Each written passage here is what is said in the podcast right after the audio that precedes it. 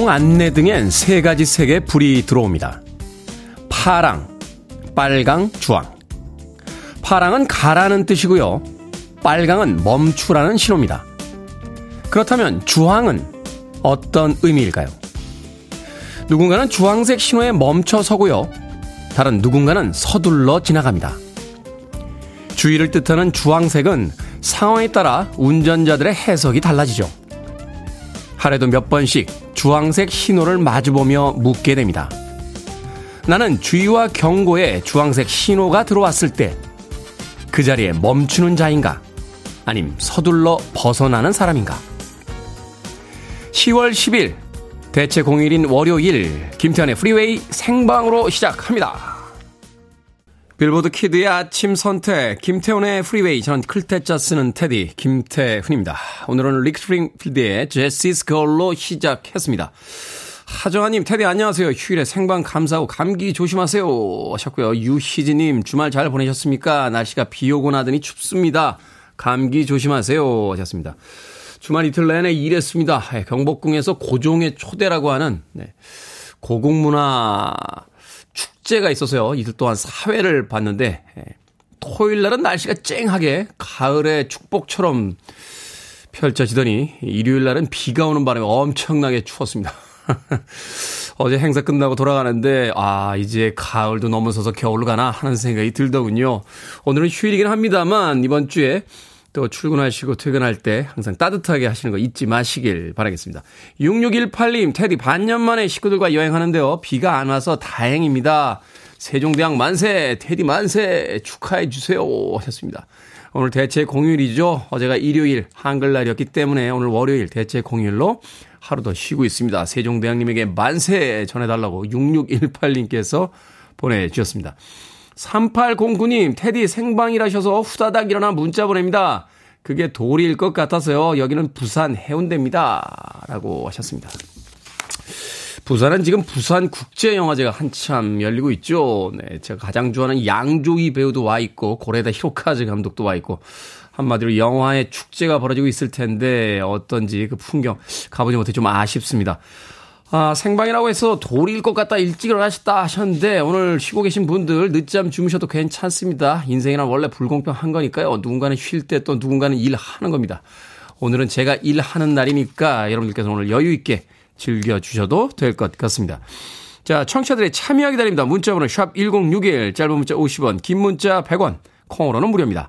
유튜브로도 참여하실 수 있습니다. 여러분은 지금 KBS 2라디오 김태훈의 프리웨이 함께하고 계십니다. KBS 2라디오. Yeah, 김태훈의 프리웨이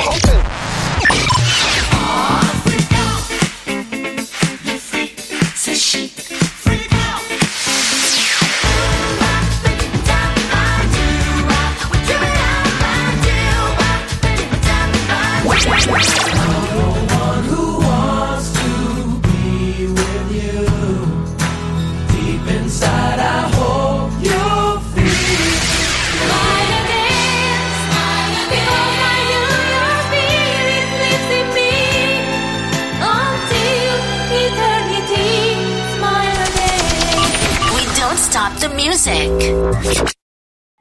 1970년에 발표된 프레다 페인의 Band of Gold 듣고 왔습니다. 70년대에 발표된 뒤에 빌보드 핫백 차트와 또 영국 차트에서 히트를 기록했던 그런 당대의 히트송이었습니다. 이후에 아마 그 보니 타일러 그리고 벨린다 칼라일 같은 아티스트가 아, 이 곡을 또 리메이크 하기도 했습니다.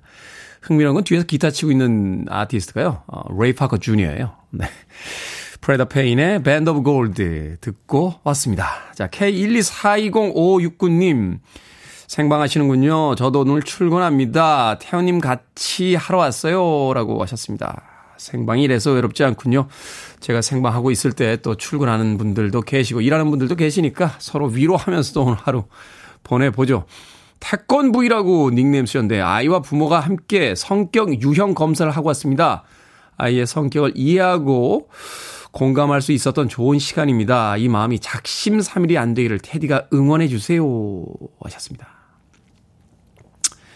그렇죠. TV에 보면 이렇게 우리 아이가 달라집니다. 뭐 이런 프로그램 있지 않습니까? 그 프로그램들 이렇게 보다 보면 결국은 많은 문제점들이 부모에게서 시작되는 게 아닌가 하는 생각이 들어요. 아이들에겐 아이들만의 특성이 있고 또 특징들이 있는데 그걸 조금 기다려주고 이해해주면 되는데 그걸 항상 어른들의 세계의 잣대를 가지고 아이들에게 무엇인가 강요하거나 또 실망하거나 하다 보면 아이들에게 예, 사소한 혹은 때로는 심각한 문제들도 생기는 경우를 보게 됩니다. 아이들과 함께 이야기를 많이 나눌 수 있다라면 뭐 그것이야말로 가장 좋은 출발점이 되지 않을까 하는 생각 해보게 되는군요. 어, 저는 아이가 없다 보니까 네. 요 정도만 하겠습니다. 모르는 이야기 너무 많이 하는 게 아닌 것 같아요. 9047님, 안녕하세요. 도시락 싸서 신랑 출근시키는데 보온 도시락이 생각나는 계절입니다. 이제 저도 도시락 들고 출근하면 함께 할게요. 화이팅! 이라고 하셨습니다. 요즘도 보온 도시락이 나오나요? 음, 저희 때는 그 이렇게 약간 사각, 사각형 기둥처럼 생긴 게 있었고, 안에는 이렇게 원뿔, 원통형으로 되어 있는 맨 밑에 국그릇 들어가고, 예, 중간에 밥 들어가고, 위에 반찬 이렇게 들어가서 뚜껑 이렇게 탁. 지금 생각해 보면 들어가는 그 양에 비해서 도시락이 너무 컸어요. 예, 초등학교 때 그거 들고 다니려면 가방보다도 더 컸던 기억이 납니다. 근데 그 안에 이렇게 유리 같은 걸, 거울 같은 걸로 이렇게 보온이 되게 돼 있어서 그거 저처럼 주의가 산만한 학생은 뺑글뺑글 몇 번 돌리면은 바로 어딘가에 부딪혀서 깨지던 그런 기억이 납니다. 그러면 또 엄마한테 혼날까봐, 예, 드라이버로 열어가지고요, 그거를. 안에 있는 유리를 또 다 빼내고 솜을 가득 채워가지고 엄마한테는 마치 보온이 되는 것처럼 그렇게 해서 초등학교 몇 년 동안을 찬밥을 먹고 다녔던 기억이 나는군요. 요즘 보온 도시락은 그렇게 쉽게 깨지진 않겠죠? 9047님, 신랑도 출근시키시고 또 본인도 출근하신다고 하셨는데 따뜻한 밥 오늘 또 하루 드시길 바라겠습니다. 음악 듣습니다. 7777님의 신청곡 닉네임 끝내주는데요. 미스터 빅입니다. To be with you.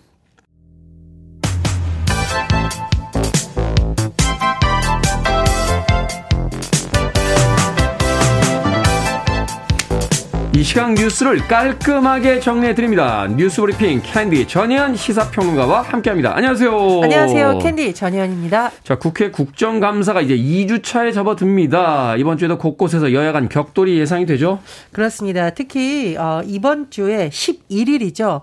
법제사법위원회에서 감사원 대상 국감이 열릴 예정인데요. 네. 여야 간 격돌이 벌써부터 예고가 되고 있습니다.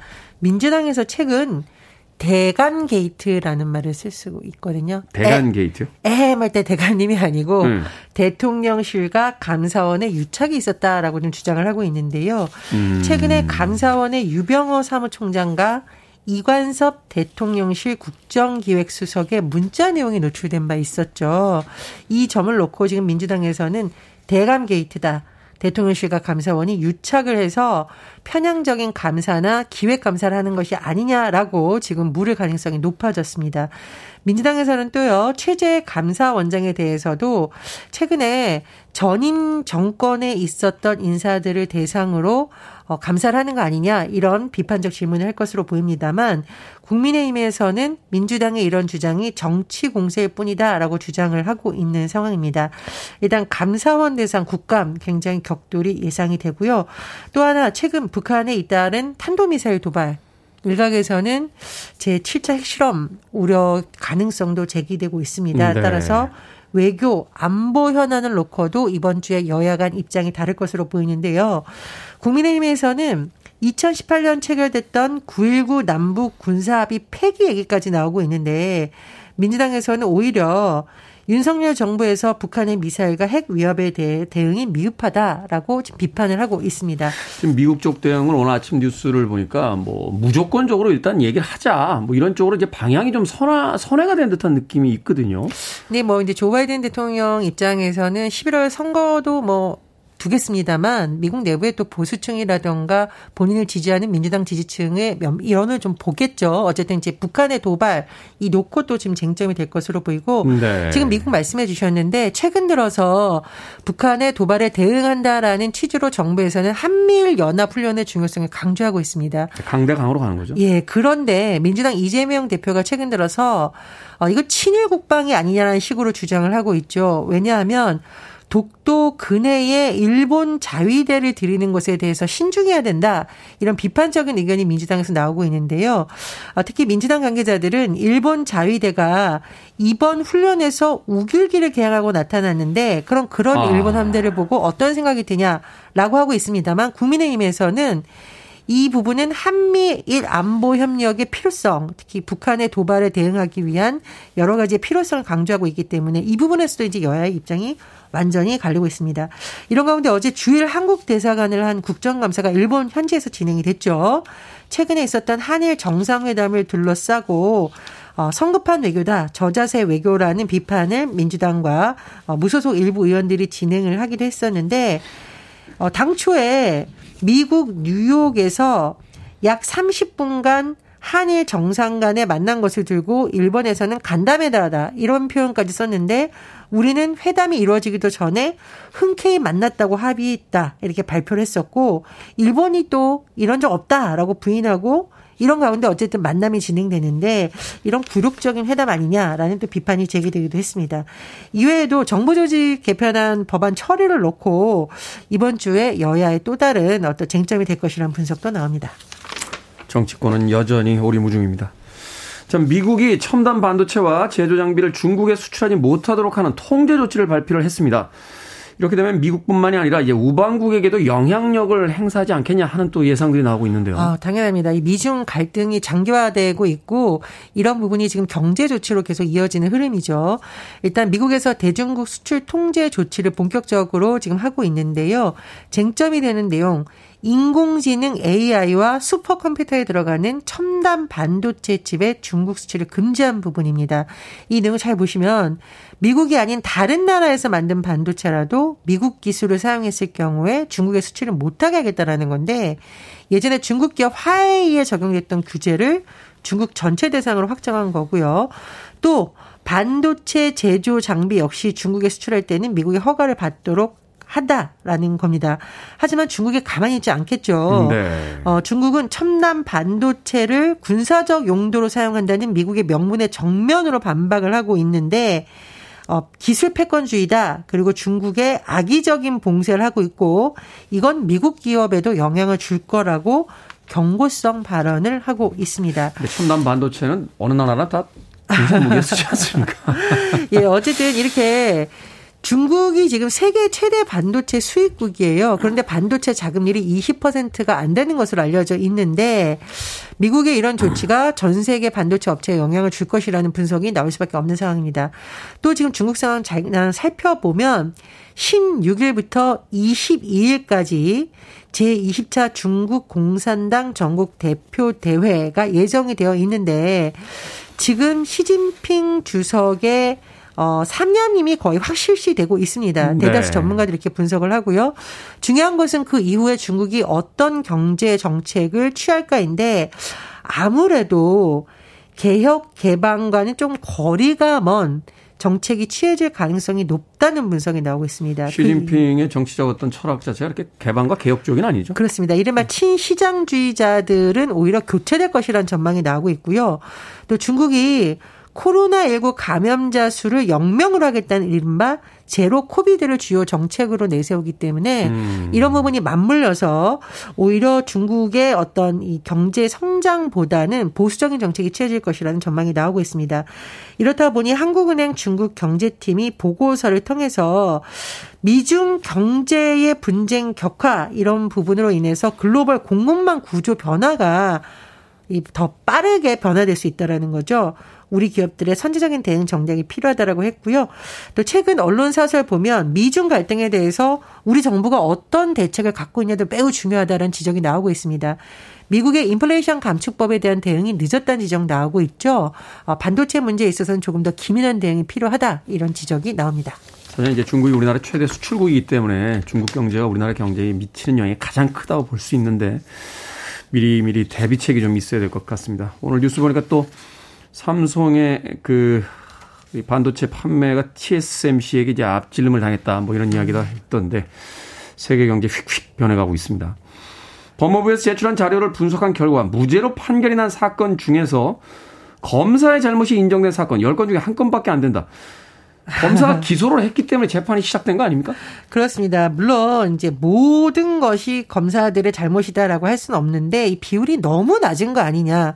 왜냐하면 기소를 당하면 재판을 무조건 받아야 되는데 그렇죠. 어 만약에 이 어떤 개인의 입장에서 기소돼서 재판돼서 난 무죄라고 계속 주장했어요. 무죄가 나왔어. 그러나 그 기간까지 걷는 교 통에 비해서 이 과오를 인정해주는 비율이 너무 낮은 거 아니냐 이런 지적이 나오고 있는 겁니다. 일단 뭐 경제적으로는 변호사 선임해야죠. 또 굉장히 오랜 시간을 또 그 정신적으로 고통을 받아야지 여러 가지 어떤 불이익을 받게 되잖아요. 네, 그렇습니다. 그래서 한번 분석을 해봤다고 해요. 올해 법원에서 무죄 판결이 난 사건 가운데 검찰이 수사 기소의 잘못을 인정한 사건이 어떻게 되냐 비율을 봤더니 10건 중에 한 건에 그친다라는 겁니다. 물론 예, 법원과 검사의 어떤 의견이 다르다 이런 경우도 있지만 이렇게 해주는 경우가 너무 많다라는 거죠. 어, 따라서 억울하게 재판에 넘겨진 사람들도 있기 때문에 이런 부분에 대해서 검사의 과오 인정이 너무 적지 않는 부분은 개선이 필요하다라는 목소리가 나오고 있습니다. 검찰의 책임 수사를 강화하기 위한 제도 개선이 필요하다는 목소리가 나오고 있는데요. 민주당의 박주민 의원은 수사와 기소에 관한 검찰의 책임을 강화하는 방향으로 제도 개선이 필요하다라고 주장을 하고 있고요. 민주당 기동민 의원의 경우에도 잘못된 검사들에게 페널티 그러니까 불이익을 주는 데는 너무나 인색한 건 아니냐. 새로운 차원의 개혁과 혁신이 필요하다. 이렇게 주장을 하고 있는 상황입니다. 네. 자, 오늘의 시사 엉뚱 퀴즈 어떤 문제입니까? 예. 국정감사 소식 전해드렸습니다. 감사하면 또 다른 감사. 우리가 정말 감사해야 될 분. 세종대왕이 생각납니다. 그렇죠. 예. 오늘의 시사 엉뚱 퀴즈는요. 자, 농사를 짓는데 중요한 강우량을 측정하기 위해 조선 세종 때 만든 기구가 있는데 이 기구는 무엇일까요?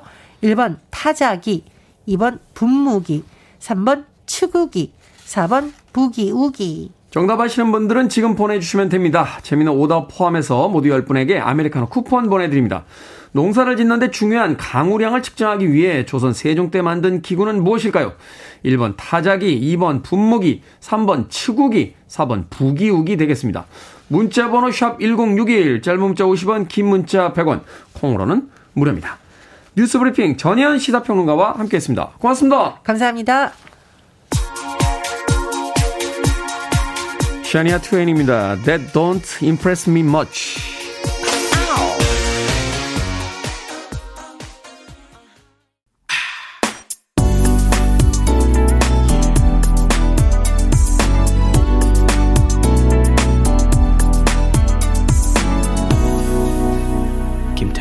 Freeway. 언제 들어도 기분이 좋아지는 그런 목소리죠. 리사 오너의 Pretty World 듣고 왔습니다.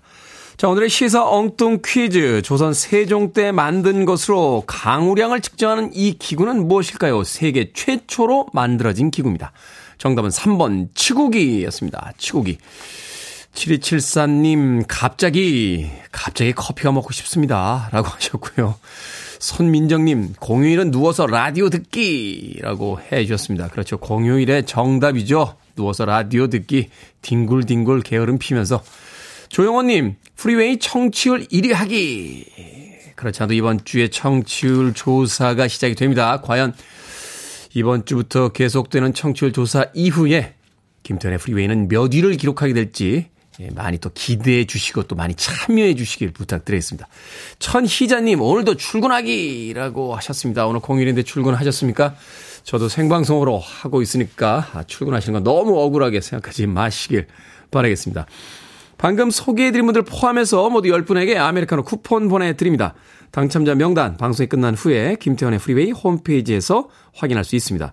콩으로 당첨되신 분들 방송 중에 이름과 아이디 문자로 알려주시면 모바일 쿠폰 보내드리겠습니다.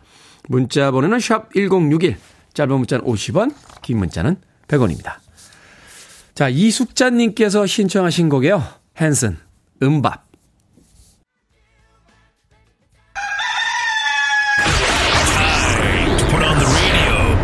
김태훈의 프리웨이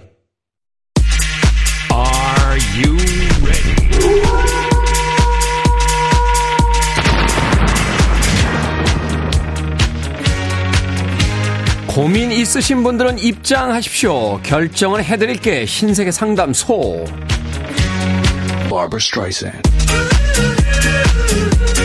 신명춘님, 저를 괴롭히는 부장님의 생일 선물을 챙겨주면서 친한 척 할까요?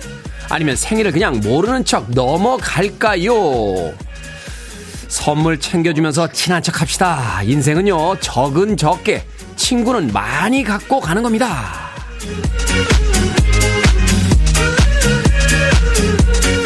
1571님, 취업에 성공해서 후배들 밥 한 번 사주려고 하는데, 친한 후배 둘에게 삼겹살을 사줄까요? 아니면 아는 후배 10명 정도 모아서 짜장면을 사줄까요? 친한 후배 둘에게 삼겹살을 사줍시다. 짜장면을 먹은 10명은 기억하지 않겠습니다만, 삼겹살을 먹은 2명은 오랫동안 기억에 남겨둘 겁니다. Barbara Streisand. 엄경민님, 콩나물국을 끓일까요? 아니면 콩나물 무침을 할까요? 콩나물국을 끓입시다. 날씨가 많이 추워졌어요.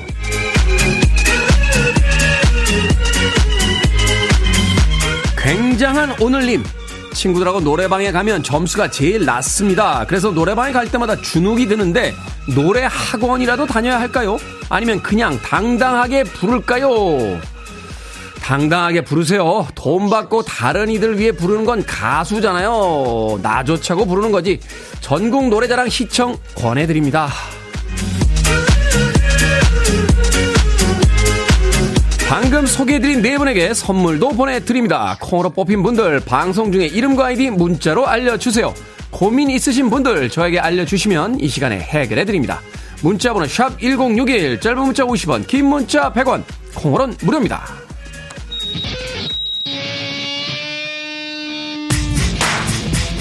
악동 락 밴드죠. 레드 핫 칠리 페퍼스 Love Rollercoaster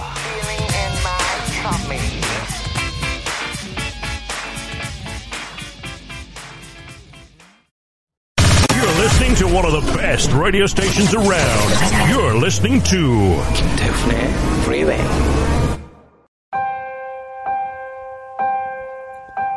빌보드 kid의 아침 선택 KBS 2 라디오 김태훈의 프리웨이 함께하고 계십니다. 1부 끝곡은 1399님, 한동호님의 신청곡이에요. 베트 미들러의 The Rose 듣습니다. 잠시 후 2부에서 뵙겠습니다.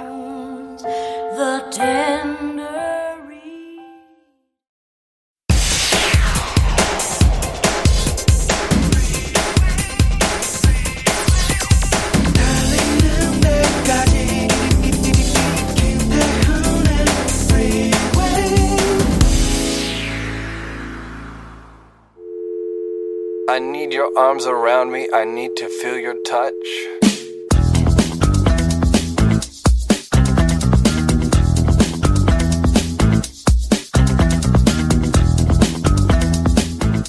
당신은 언제나 나를 위해 그 자리에 있었죠. 나를 이끄는 부드러운 바람으로. 어둠 속 한 줄기 빛처럼 빛나는 당신의 사랑이 내 삶으로 들어왔죠. 당신은 내게 영감이 되어 주었고, 거짓 속에서 진실이 되어 주었어요. 나의 세상은 당신으로 인해 더 나은 곳이 되었습니다.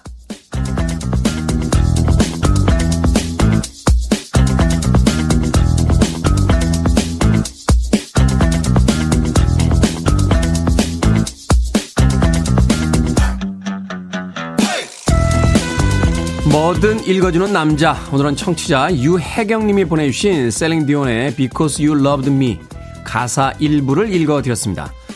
존 에브넷 감독의 영화였죠. Up Close and Personal 주제가로 사용된 곡이기도 한데요. 유혜경님께서 20대 때 카세트 테이프가 늘어날 정도로 이 곡을 들으셨다고 가을이 되면 더 생각나는 목소리라고 덧붙여 주셨습니다. 얼굴도 모르는 누군가의 삶을 더 아름답게 만들고 추억이 되어주는 삶을 산다는 건 어떤 기분일까요? 아마도 예술가들이 누릴 수 있는 가장 큰 행복이 아닐까 싶습니다. For all those times you stood by me. I want it, I need it, I'm desperate for it. Okay, let's do it. 김태훈의 Freeway. 추억에 적게 하는 두 곡의 음악 듣고 왔습니다. 두 곡 다 영화 음악이었죠. 포에이시스의 Love is a Many Splendid Thing 그리고 앤디 윌리엄스의 Moon River까지 두 곡의 음악 이어서 들려드렸습니다. 앞서 들으셨던 포에이시스의 Love is a Many Splendid Thing은 영화 모정에 예, 수록이 됐던 주제곡이었습니다. 이 곡은요, 어, 빌보드 차트 정상에 오른 최초의 영화 주제곡이에요. 1955년도에 빌보드 차트 정상에 올랐었고, 1956년도 아카데미 시상식에서 어, 영화 주제가상을 받기도 했습니다. 이 영화 굉장히 오래전에 봤던 기억이 나요. 50년대 영화이기 때문에 저도 태어나기 전입니다만 예전에 영화 공부 한참 할 때 예전 영화들 찾아서 봤던 기억이 나는데 윌리엄 홀든과 제니퍼 존스라고 하는 당대 최고의 남녀 배우가 나왔습니다. 홍콩을 배경으로 해서 이제 사랑에 빠진 연인들의 이야기였는데 엔딩에서는 조금 가슴이 아픈 음, 그런 장면이 있기도 했어요. 그렇게 키스를 합니다. 네. 뒷동산에 올라서 키스하고 수영하러 가서 수영복 입고 수영은 안 하고 키스만 합니다. 네, 그래서 어린 시절에 영화를 보면서 꽤나 침을 꼴깍꼴깍 삼키면서 봤던 그런 기억이 나는군요. 당대 최고의 배우였죠. 윌리엄 홀든은 이후에 뭐 17 포로 수용소 같은 영화를 통해서 할리우드를 대표하는 배우로서 자리를 잡기도 했습니다. 이어진 음악은 뭐 너무나 유명한 음악이니까요. 트루먼 카포티의 소설을 원작으로 했던 티파니에서 아침을에 수록이 됐었죠. 원래 이 곡은 영화 속에서 어, 여주인공이었던 오드리 헵번이 그 창가에 앉아서 어쿠스틱 기타를 치면서 불렀던 그 버전이 가장 유명합니다. 뭐 앤디 윌리엄스나 뭐 프랭크 시나트라 같은 쟁쟁한 아, 가수들이 리메이크 하기도 했었죠. 이 티파니에서 아침을 음, 역시 아카데미 주제가상을 받았어요. 1961년에 상을 받았습니다. 남자 주인공이었던 그 낭만적인 은발머리 조지 페퍼드 지금 기억하는데 예, 이후에는 살이 좀 찌셔가지고요. 어, TV 아마 미드로 기억하시는 분들 많으실 거예요. 에이 특공대라고 하는 어, 영화가 아닌 TV판 미드가 있었는데 그 미드에서 하니발이라고 하는 그 리더로 나오던 인물이 바로 이 조지 페퍼드였습니다.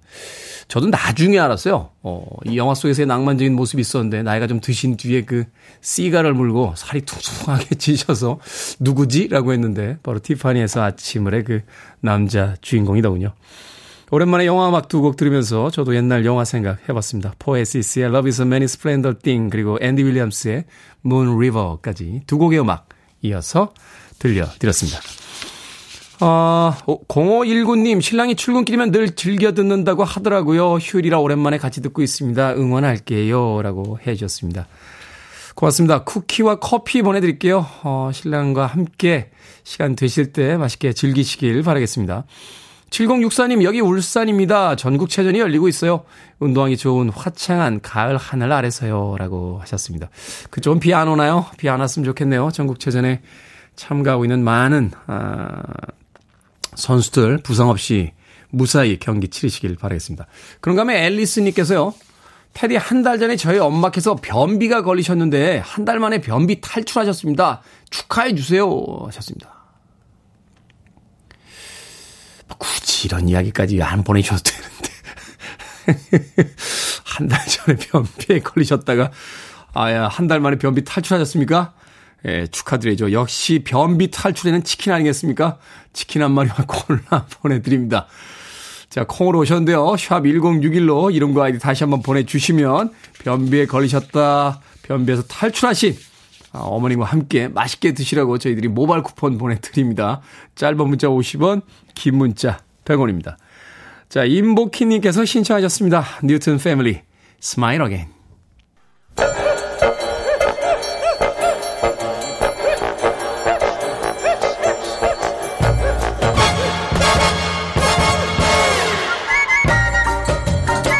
온라인 세상 속 촌철살인 해악과 위트가 돋보이는 댓글들을 골라봤습니다. 댓글로 본 세상.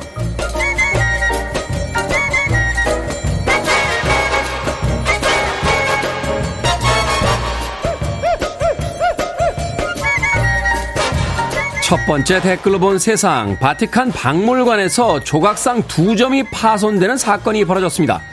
프란치스코 교황과 대화를 하고 싶다는 미국인 관광객이 요청을 거절당하자 조각상을 던진 건데요.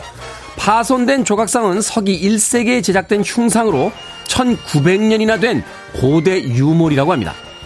유물은 박물관 보건연구실로 옮겨진 상태인데요. 여기에 달린 댓글 드립니다. 가드닝님, 조각이랑 같이 자신의 인생도 바닥에 던져버리셨네요. 분노 조절 못해서 인생 망칩니다. 구호님, 전생에 마녀로 몰려서 화형이라도 당한 기억이 떠올랐나요? 왜 교황한테 화풀이래요? 세상에 분노가 참 많으신 분들이 많으신 것 같은데 곧 손해보상 청구 도착하면 아마 치료되시지 않을까요? 1900년이나 지난 조각상이면 확실히 완치되시겠네요.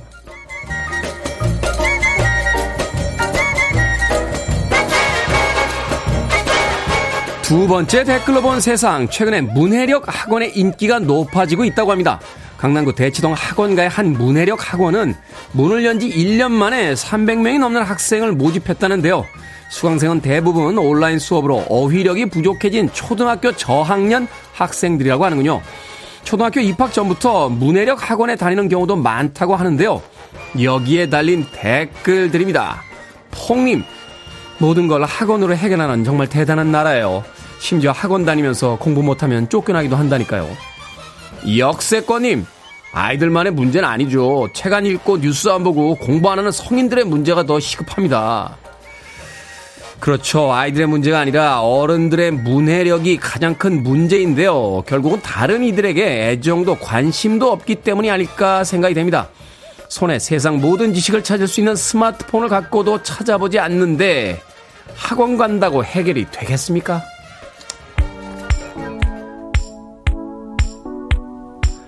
MC 마이크 and DJ 스벤입니다. Holiday Rap.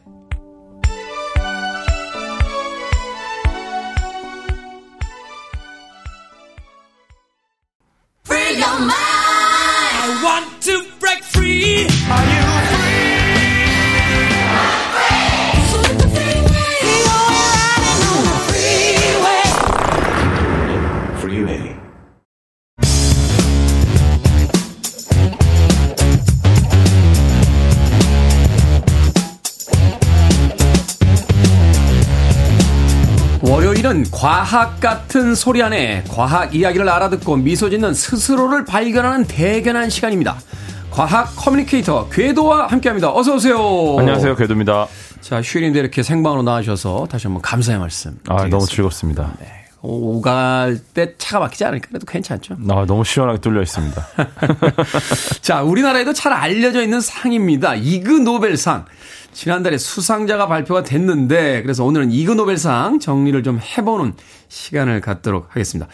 이그노벨상 좀 엉뚱한 연구를 한 사람들에게 주는 상이다. 뭐 이 정도만 알고 있는데 맞나요? 일단 이 상의 이름이 그 불명예스러운이라는 뜻의 영어 단어 ignoble과 노벨을 합성한 겁니다. 네. 네, 그래서 그 주최 측이 뭐 노, 노, 농담 차원에서 노벨상의 창시자가 알프레드 노벨이잖아요. 네. 그분의 친척인 이그나시우스 노벨. 예, 그분의 유산으로 이 상을 창립했다 이런 식으로 만들었는데 가상 세계죠, 그거는. 예, 그런 분 안 계시고요. 네. 네. 이게 그 상금은 주어지진 않는데요. 약간 장난으로 주는 게 좀 있어요. 그 무슨 아프리카 화폐로 주는가 그런데 그 얼마 되지 않는데 그 돈 뭉치를 엄청나게 큰 거. 맞아요, 맞아요. 네, 그런 네. 있었죠. 그 10조 달러. 10... 그 김 짐바브의 10조 달러를 짐바브의 10조 달러. 네, 그게 그게 몇 천 원, 뭐 몇만 원 안 되지 않습니까? 이제 환산하면 4, 4달러 정도 됐습니다.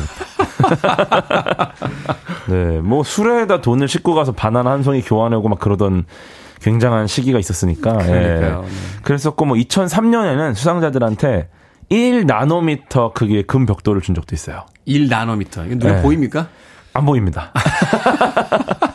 그래서 투명한 이런 수조 같은데 상자 네. 안에다가 네. 이안 어딘가 있다. 1나노미터의 금괴가 네. 어딘가 있다. 1나노미터의 금, 금 벽돌이. 네. 그래갖고 뭐 이런 식으로 주는데 이 이그 노벨상 자체가 그 노벨상을 패러디한 상입니다. 그래서 1991년에 미국의 유머과학 잡지 기발한 연구 연감 음. 여기서 이제 제정이 돼서 네. 지금까지 이어지고 있는데 그 마크 에이브라임스라는 분이 이제 만드는데 기여를 하셨어요. 네. 네. 그리고 이제 31년째 지속이 되어 오고 있죠. 이게 그 노벨상 발표 전날인가 열리죠? 노벨상 발표보다 조금 더 전에 1, 2주 전에. 1, 2주 전에. 네, 네, 네. 아, 그렇군요. 주로 어떤 분야의 연구들이 상을 탑니까? 이게 반복할 수 없거나 혹은 반복해서는 안 되는 업적이 수상을 합니다. 반복할 수 없거나 반복해서는 안 되는 업적. 네네. 네. 저 사실 이그 노벨상 좀 쳐다보고 있어서 그 어느 정도 수상했던 그 연구들 조금 알거든요. 어. 이 롤러코스터의 어느 위치에 탔을 때 다이어트 효과가 더 큰가? 뭐 이런, 이런 연구 있었던 거 기억나고 최다 연구 분야가 똥이라는 얘기죠. 어, 그럴 수 있죠. 네. 반복할 수 없거나 반복해서 안 되는 연구들인데. 네. 나름 반복된 연구들이 계속 받기도 해요. 아, 그래요? 어떤 연구입니까? 뭐 여러 가지가 있는데, 뭐 우리나라가 받았던 것도 그 전에 비슷한 연구 하나 있었던 것도 있고, 음. 네. 그래서 이게 그 하버드 대학 샌더스 극장에서 시상식을 하고요. 네. 진짜 노벨상 수상자들도 다수 참석을 합니다. 네. 그래서 이제 그분들이 논문 심사나 시상, 뭐 이런 거를 맡고 있고요. 이게 분야만 엉뚱할 뿐이지 그 연구한 거는 실제로 굉장히 진지하게 다 연구들을 하셨더라고요. 어, 진지한 연구들이 거의 다예요. 어. 그래서 그 시상 부문 자체는 노벨상은 딱 정해져 있는데 이, 이그 노벨상은 유동적이거나 뭐 약간 변환한 경우가 있습니다. 그래서 노벨상 같은 경우가 물리학, 화학, 의학, 문학, 평화, 경제학 이렇게 이제 주는데 여기에 네. 생물학상을 추가해 가지고 생물학상 일곱 개 부문이 거의 고정적이고 그때 그때 또 필요한 부문이 추가되는 경우가 있습니다. 음. 네, 그래서 그렇군요. 재미있는 주제나 내용이 굉장히 많죠. 아, 재미있다, 엉뚱하다. 네. 대표적으로 어떤 연구가 있었습니까? 일단 올해 연구들 설명을 좀 드리면은 네. 그 새로운 커플이 처음 만나고 끌릴 때 음. 심장 박동수가 동기화된다는 증거를 찾은 연구가 있어요.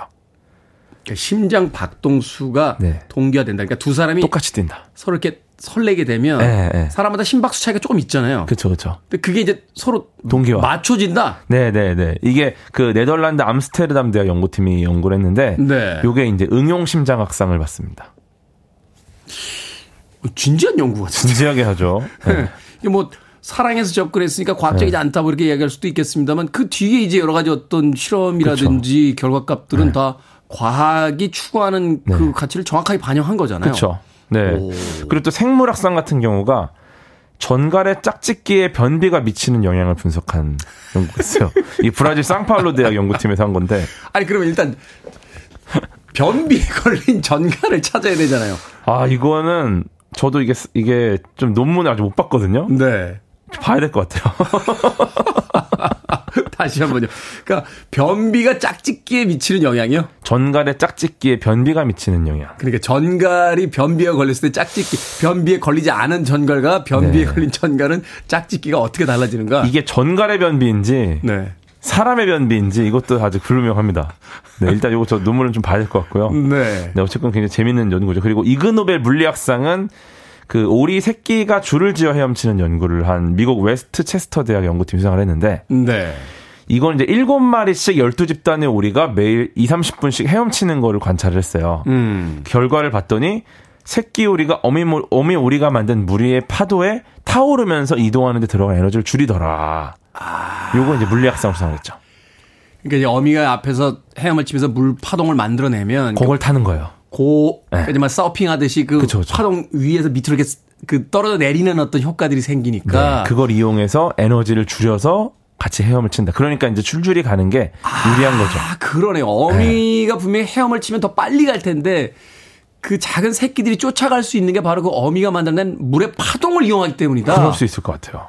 기가 네. 막히군요. 또 이제 문학상 같은 경우는 MIT 공대 연구팀이 받았는데 네. 그 법률 문서 어렵잖아요.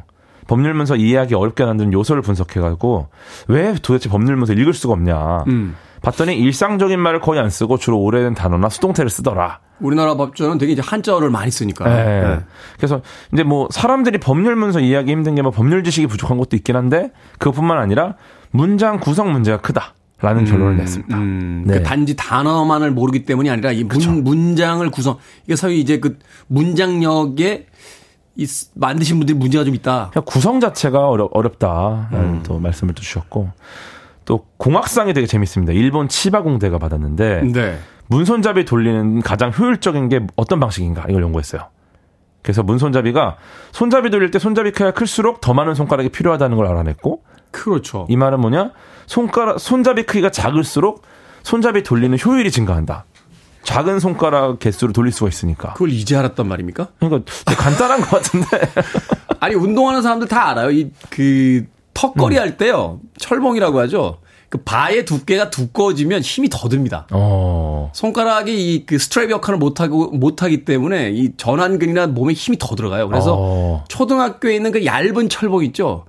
그 철봉으로 하면 턱걸이를 몇 개 더 할 수 있어요. 어, 그렇군요. 아니, 그걸 저도 하는 거 일본 치바 공대에서 연구를 했단 음. 말입니까? 근데 일단은 이게 뭐 어떤 정량적으로 효율성이 어떻게 증가하는가 이런 걸 또 알아낸 거니까 음. 그 노인이나 손잡이 돌리는데 어려움 있는 분들을 위해서 되게 좋은 연구가 될 수 있다. 어떤 기준을 제공할 수 있으니까. 최적의 손잡이 크기는 어느 네, 정도이다라고. 네. 올해도 정말 엉뚱한 연구들을 많이 하셨고 또 그런 분들에게 이그노벨상이 또 수여가 된 것 같습니다. 네. 음악 한 곡 듣고 와서 계속해서 이그노벨상의 세계에 대해서 알아보도록 하겠습니다. 자, 세상에 정말 괴짜들이 많죠. 쉭입니다. Le Freak. Le Freak 듣고 왔습니다. 빌보드 키드의 아침 선택, KBS 2라디오, 김태훈의 프리웨이, 과학 같은 소리 안에 과학 커뮤니케이터 궤도와 함께하고 있습니다. 오늘 이그노벨상에 대해서 알아보고 있는데 앞서서 연구에 대해서 조금 보충 설명해 주실 게 있다고요. 네, 그 전갈 변비 이야기는 실제 전갈의 변비에 대한 이야기였다. 아니 근데 전갈이 변비에 걸린지 어떻게 합니까? 그러니까 그 전갈이 도마뱀처럼 그 천적을 만나면은 네. 꼬리를 자르고 도망가는데 네. 그 과정에서 항문이 같이 잘려가지고 아 떨어져 나간다고요? 네, 자연적인 변비가 오는 경우가 있다고 합니다. 그래서 아~ 이런 변비가 과연 짝짓기 어떤 영향을 주는가? 그래서 뭐 이동에는 굉장히 힘들지만 짝짓기는 그럭저럭 가능하다라고 하네요. 네. 자, 이 이그노벨 상에 우리나라 수상자도 나온 적이 있다고 하셨는데. 우리나라도 제가 한 4명 정도 있는 걸로 알고 있는데, 어. 그 99년에 향기 나는 정장을 개발해서 환경 보호상 받은 분이 계시고. 향기 나는 정장. 예, 그 다음에 2000년에 37년간 30, 30, 아, 36만 쌍을 합동 결혼시켜서 경제학상 받은 분도 계시고. 36만 쌍을 결혼시켜요? 합동 결혼식을 그냥. 어마어마하고. 네. 네네. 그리고 2011년에 50년간 매번 인류 최후의 날을 틀리게 예측한 종말론자들이 수학상을 받아요. 한 번도 맞춘 적이 없어서 이그노벨 수학상을 받는데 우리나라 분도 여기 포함이 되어 있습니다. 네. 그 다음에 정말로 또 한, 20세기에 한참 나왔죠. 정말. 네, 뭐 계속 틀리니까. 네. 네 저, 어, 자꾸 틀린다는 수학상을 받았고, 2017년에 유체역학상을 받은 분이 계신데, 음. 이분 연구는 되게 재밌었어요. 어떤 그, 거요? 커피잔을 들고 걸어갈 때 네. 어떻게 해야지 커피가 덜 쏟아질까? 아, 그 연구 저도 봤던 기억이 나요. 네, 네, 네. 이게 이제 컵 안에 커피가 넘치지 않으려면은 이 공명 진동수를 좀 활용을 해야 되는데 네. 결국 공명 진동수가 높아지니까 쏟아지거든요. 음, 음, 그래서 음. 요걸 낮추기 위해서는 그 컵을 이렇게 잡는 게 아니라 이렇게 윗부분을 잡고 아. 그다음에 가능하면 뒤로 걷는 게 최고. 아, 앞으로 가는 것보다? 예. 예. 뒤로 가면은 이제 어느 어떤 패턴이 조금 바뀌니까 근데 이제 윗부분을 잡고 부딪힐 수 있잖아요. 그러니까 윗부분을 잡고 뒤로 가면은 커피를 쏟는 게 아니라 그냥 넘어진다. 뭐 이런 얘기도 있었고. 네. 재밌는 연구가 많네요. 저는 연구도 연구지만 이 이그 노벨상 그 수상식 할 때 제일 웃긴 게 그 꼬마 소녀가 아, 이렇게 나와서 기다리고 있잖아요. 네네네. 네, 그래서 네. 수상 소감 길어지면 대놓고 맞아요, 맞아요. 지루해요. 그만하세요. 네, 네. 내려가세요. 계속 얘기해 가지고 그 수상자들 되게 민망하게 만드는 그런 어떤 네. 시스템도 굉장히 맞아요, 맞아요. 저는 우리나라나 해외 여러 시상식에 예, 도입이 시급하다고 생각을 하고 있습니다. 막 돈 줘서 로비하는 분도 계세요. 상금 받은 거 4달러 막 주기도 하고 막 사탕 같은 거나 인형 같은 거 준비해서 주기도 하고 연설 좀 좀 더 하겠다고. 네, 조금 더 시간 달라고 막 그런 분도 계시고. 자, 이렇게 역대 상을 받은 연구 중에서 좀 소개해 주실 만한 게 또 있습니까? 그 2006년에 수학상을 받은 분이 네. 단체 사진 찍을 때 눈 감는 사람이 한 명도 나오지 않게 하려면 최소 몇 장을 찍어야 될까라는 연구하셨어요. 재밌죠? 그래서 20명 이하의 사람이라면 밝은 곳에서 대낮에는 사람 수를 3으로 나눈 만큼 어두운 곳에서는 2로 나눈 만큼 찍어야 된다. 아. 네, 예를 들어서 15명이 찍는다. 네. 그럼 밝은 야외다. 그러면 3을 나눠서 최소 5번은 찍어야 된다. 5번은 찍어야 된다. 네. 야간이면 2로 나누니까 7번 이상을 찍어야 되겠죠. 찍어야 된다. 예, 예. 그 다음에 아. 2016년에 생물학상을 받은 분은 음. 3일 동안 염소와 동일한 외골격 보철 장치를 착용을 하고 알프스산에서 염소무리와 함께 생활을 한 분이 계세요. 네, 찰스 포스터랑 토마스 트웨이츠 이분이 시상하셨습니다. 잠깐만, 그러니까 염소랑 같은 외골격 모양을 해서 염소랑 같이 걸을 걷는 방식으로 걸으면서 염소랑 같이 생활을 했다고요? 그냥 똑같은 행동을 하면서 생활했어요, 3일 동안. 네, 그래서 뭐 물고기를 입으로 잡아먹고 굴에서 생활하면서 야생을 체험했죠. 어... 진정한 자연인. 네. 어마 어마하군요. 이분이 제가 알기로 뭐 예술 쪽으로 관련된 분이신, 분이신데 이야. 인간이란 존재란 무엇인가 이 질문에 대한 답을 찾기 위해서 이런 걸 하셨다고. 예전에 저, 저 캐톨릭 수도사들 무슨 이렇게 고행 수, 수도하듯이 네. 대단합니다. 김미정님께서요, 그 엉뚱한 연구가 빛을 본 사례가 있었을까요? 라고 하셨는데, 어, 있습니까? 네. 너무 좋은 질문인데, 2014년에 우크라이나 출신, 출신 과학자 옐레나 보드나르 박사님이 계세요. 네. 이분이 연구를 딱 가져왔는데, 비상시 브레지어를 얼굴 마스크로 활용할 수 있게 하는 방법. 저도 그 연구 봤어요. 여성들 브레지어를 방독 마스크처럼 만들어가지고 비상시 뭐 네. 뭐 가스테러나 이런 게 있을 때 그걸 사용한다고. 실제로 이 수상했을 하셨을 때 어, 막 씌워드리기도 하고 다른 분들 막 시연했거든요. 근데 브레지어 방독면 연구가 2009년에 공중보건상을 수상했는데 실제로 나중에 이게 특허를 받습니다. 아 그래요? 네. 실제로 유용하게 쓰일 수 있는 가능성이 열린 거죠. 이게 일반인들에겐 그렇게 와닿지 않겠습니다만 이게 전쟁터에 있다든지 혹은 어떤 그쵸. 특수 임무를 음. 하는 뭐 소위 우리가 영화에서 보는 007 같은 캐릭터도 있다라면 네. 그럴 수도 있겠다는 또 생각도 듭니다. 그러니까 유용하게 쓸 수 있겠다. 신기한 연구가 많습니다. 네. 자, 그렇다면 이 우스꽝스럽게만 보여지는 이그노벨상, 이 연구의 목적이 뭐라고 보세요? 처음 이그노벨상을 만든 마이크 에이브라임스가 밝힌 내용인데 음, 네. 그들은 이제 어떤 연구가 최고냐 최악이냐 가치가 있냐 없냐 따지는 건 의미가 없다라고 말씀을 음, 했어요. 음, 음, 음, 네, 그래서 근데 이제 정말 획기적인 연구라고 한다면은 그게 처음 세상에 등장을 했을 때 그 가치를 제대로 알 수 없는 경우가 많았다. 음. 네, 그래서 무조건 웃긴 연구에 상을 주는 게 아니라 첫 번째로 사람들을 웃게 하는 연구인지 먼저 음. 보고 두 번째로는 그게 사람들을 생각할 수 있게 만드는 주제인지 음. 이거를 봅니다. 그래서 뒷날 정말 중요한 연구 업적이 될 수도 있다라고 이야기를 하고 사실 그 비판하기 위해 상을 준 경우들도 있어요. 뭐 이그노벨 평화상을 수상했는데 실제로 수사폭탄의 아버지라 불렸던 에드워드 텔러 같은 분들 음, 네. 핵무기에 우호적이라서 평화의 개념을 바꿨다. 그래서 이제 새, 이그노벨 평화상을 수상하셨고 뭐 화학상 수상자로는 폭스바겐이 선정된 적이 한 번 있죠.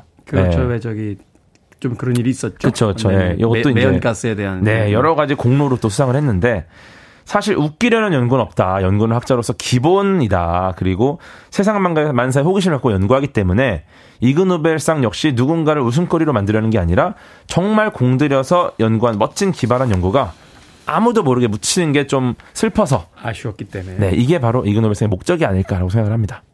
그렇죠. 현재 우리가 쓰고 있는 과학 기술들도 그 기술이 처음 개발됐을 때는 이걸 어디다 써 하면서 사장되어 있다가 음. 비로소 뒤늦게 그 가치를 알아보고 현대의 어떤 여러 가지 도구들에게 그 적용된 사례들이 있으니까 우리가 웃고 넘어가는 이런 연구들입니다만 분명히 어딘가에서 또다시 사용될 일이 있을 거라고 생각해 봅니다.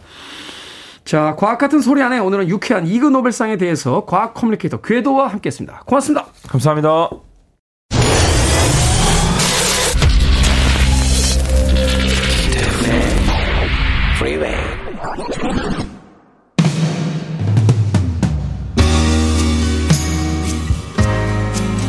KBS 2라디오 김태훈의 프리웨이 오늘 방송 여기까지입니다. 오늘 끝곡은 8372님께서 신청해 주신 앨리스 쿠퍼의 Me 되겠습니다.